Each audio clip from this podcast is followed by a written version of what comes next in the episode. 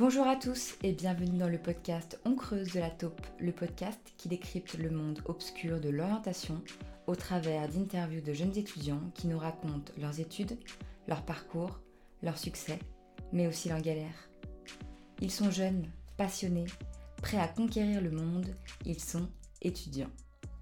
Hier encore, ils étaient au lycée, aujourd'hui ils ont trouvé leur voie, à l'université ou en école privée.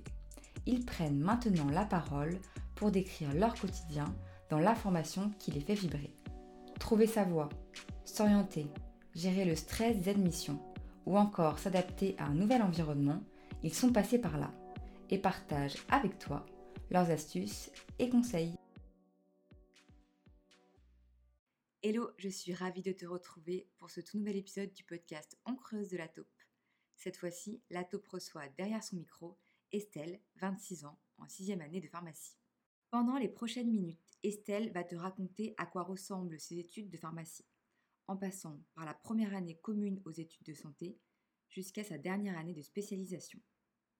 Elle parle des difficultés qu'elle a rencontrées en première année, de la charge de travail, des qualités requises et des pièges à éviter pour réussir. Elle aborde également les débouchés possibles après des études de pharmacie et t'explique qu'il y a de nombreuses voies et pas seulement celles de pharmaciens de ville. Tu veux en savoir plus? Je te propose d'écouter notre conversation. Afin de comprendre son parcours et surtout parce que s'engager dans des études de santé à à peine 18 ans peut être assez effrayant, la première question que je lui pose est qu'est-ce qu'elle fait une fois qu'elle a son bac en poche? Bonne écoute. du coup, après le bac, j'ai postulé euh, à plusieurs, euh, plusieurs choses, donc IUT, faculté, tout dans le domaine de, de, la bio, parce que je savais que je voulais faire ça, tout du moins des sciences. Donc du coup, euh, j'ai été prise en fac euh, de biologie. Donc j'ai fait la première année commune euh, de biologie. Ensuite, je me suis spécialisée en biochimie. Et par volonté et désir de m'orienter plutôt dans le médical, en restant, en restant, dans les sciences, je me suis inscrite ensuite en première année des études de santé pour passer le concours de médecine. Et toi, qu'est-ce qui te pousse à te tourner vers ces études à ce moment-là? Du coup, euh, au niveau de l'orientation au lycée, euh, j'étais plutôt sûre de ce que j'aimais.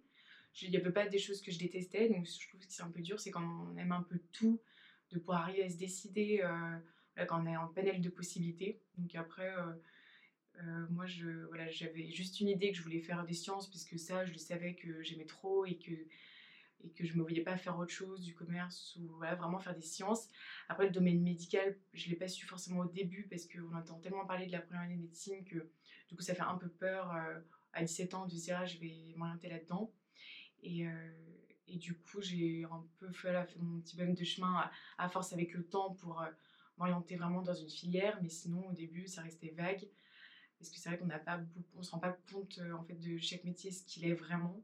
D'autant plus qu'il y a bien de métiers au final qui n'ont pas vraiment des mots euh, euh, ce que les personnes font, mais c'est plutôt euh, un travail après sur le terrain et pas non une casquette qu'on se met en fait juste sur la tête et, qu'on indique. Donc c'est vrai que c'est pas évident, mais il ne faut pas hésiter à regarder tout ce qui est les forums des associations et, parler avec des gens autour de soi pour vraiment se rendre compte de ce qu'est le métier en réalité et non juste le nom qui est attribué. Et comment ça s'est passé le concours médecine pour toi? Alors du coup pour euh, la première année en général euh, des études euh, de santé, donc tout le monde s'attend à redoubler parce que du coup on est 2000 à peu près 2100 ou 2200 et ils en prennent que 300 et quelques selon les années en médecine. Et tout confondu il y a que il y a seulement 800 personnes en tout qui sont prises. Donc avec 800 redoublants.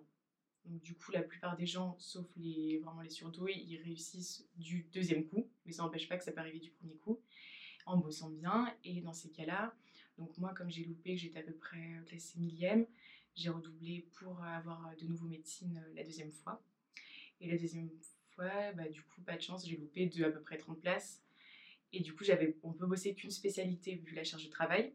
Du coup, j'avais bossé que médecine et par chance, j'avais quand même euh, des bonnes notes pour le tronc commun et du coup, ce qui m'a permis d'avoir euh, quand même les autres spécialités, donc kiné, pharmacie, sage-femme. Et du coup, j'ai choisi pharmacie.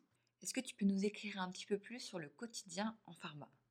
Alors du coup, le quotidien des cinq années de pharma, donc ça change beaucoup selon les années. Les premières années, c'est axé autant théorique que pratique. Donc on va avoir voilà, beaucoup de théorie en amphithéâtre, un peu de TD où tu es à peu près une vingtaine, où là en général c'est plus ou moins obligatoire. Ce qui est obligatoire surtout c'est les TP, où là tu es à peu près une quinzaine par groupe. Et la première année, tu dois avoir autant de TP et, de D et d'amphi tout confondu. Donc une journée type, c'était des cours de 9h à peu près à 17h, avec souvent des longues pauses entre ou, des journées des fois moins chargées. Ensuite, quand tu rentres en troisième, quatrième année, quatrième année là, tu es plus axé sur les TP, ou des fois tu peux avoir même une semaine de TP, par exemple de biotechnologie, où là vraiment tu fais voilà, toute une journée et toute la semaine comme ça, où tu dois rendre après des comptes rendus de TP, etc. Et, et ensuite, quand tu rentres en cinquième année, donc là, il y a presque plus de cours, ni de TP. On fait une année euh, à l'hôpital en tant qu'externe euh, hospitalier. Donc là, on est stagiaire euh, du coup à l'hôpital, avec la possibilité de commencer sa thèse, si on le souhaite, avec un sujet avec le chef de service à l'hôpital. Et donc, on a presque plus de cours dans ces cas-là, avec simplement un partiel pour quelques cours qu'on a. Et en sixième année, on, se spécialise de nouveau avec presque plus de TP ou des TP très appliqués à ce qu'on fait. Et ensuite, on a les six mois de stage en entreprise pour se spécialiser. Et justement, qu'est-ce que vous faites pendant ces fameux TP Alors, les TP, du coup, ça dépend de la matière que c'est. Donc, par exemple, si c'est des TP de chimie, dans ce cas-là, c'est le classique avec les tubes à essai, les machines et les, équations à faire euh, pour trouver euh, ce, dont on veut arriver, avec des protocoles euh, qu'on doit faire ou qui sont déjà été faits par les profs. Si c'est des TP plutôt axés sur tout ce qui est biologie, donc biologie moléculaire, maladies infectieuses, etc. Là, ça va être plus des TP de, par exemple, de bactériologie avec, avec des boîtes de pétri à faire pour voir avec un antibiogramme, etc. On peut avoir, on a fait beaucoup de TP aussi euh, médicaux. On avait fait en faisant un ECG par exemple, apprendre ce que c'est. donc tout ce qui est accès vraiment médical. Et, il me semble que c'est tout. Et les TP aussi de bureautique après classique pour tout le monde. Quand on pense à fac de pharma, bah, on imagine tout de suite le pharmacien de ville, mais quels sont les débouchés ou les autres opportunités professionnelles qui existent et auxquelles on pense moins? Alors, il y a ceux qu'on connaît, donc les pharmaciens de ville en officine. Ensuite, après, ce qui est bien, c'est que du coup, il y a beaucoup, beaucoup de, possibilités euh, différentes.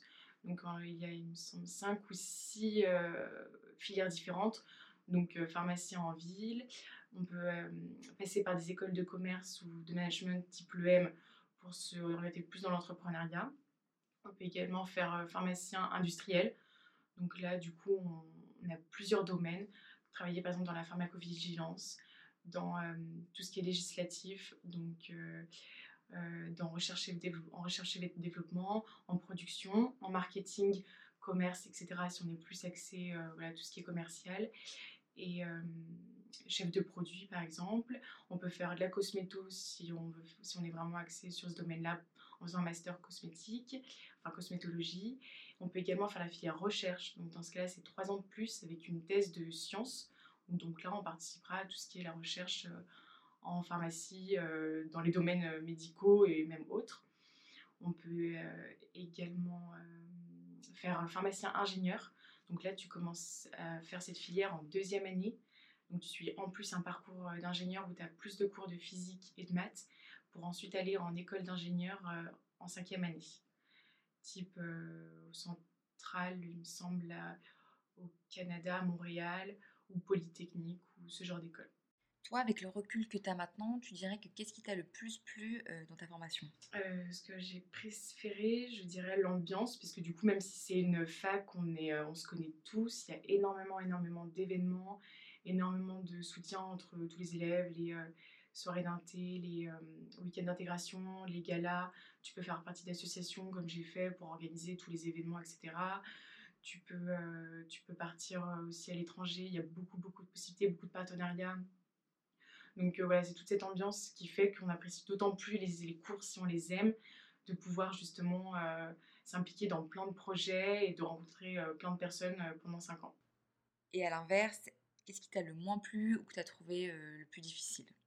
Ce que j'ai le moins aimé, c'est du coup forcément la charge de travail, parce que c'est 6 ans très très dense, surtout la première année.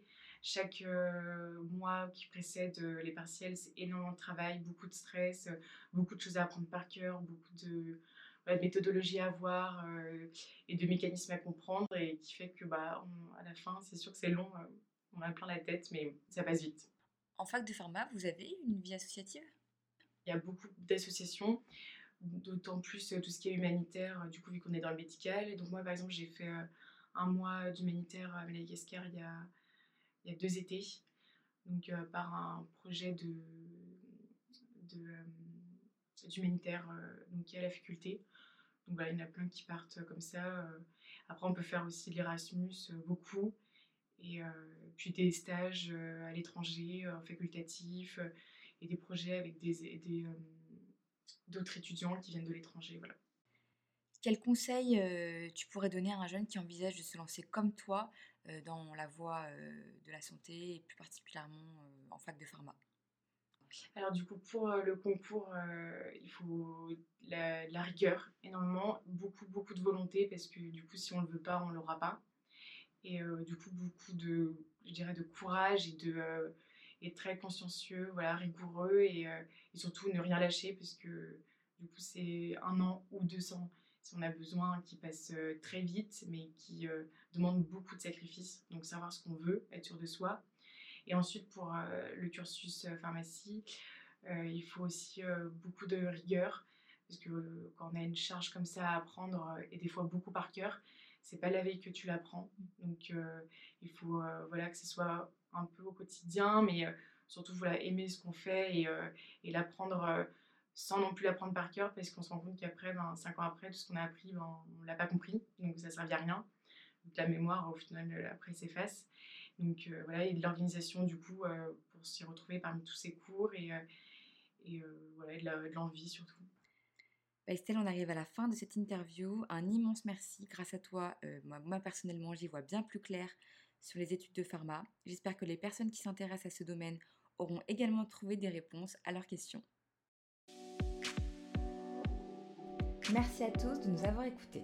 Si le podcast te plaît, si tu as des questions ou des sujets que tu aimerais que la taupe traite, n'hésite pas à nous écrire sur Instagram, lataupeapp. Et surtout, n'hésite pas à laisser 5 étoiles pour aider la taupe à faire découvrir son podcast au plus grand nombre. On se retrouve très vite pour un nouvel épisode du podcast On creuse de la taupe avec un tout nouvel invité. Salut à tous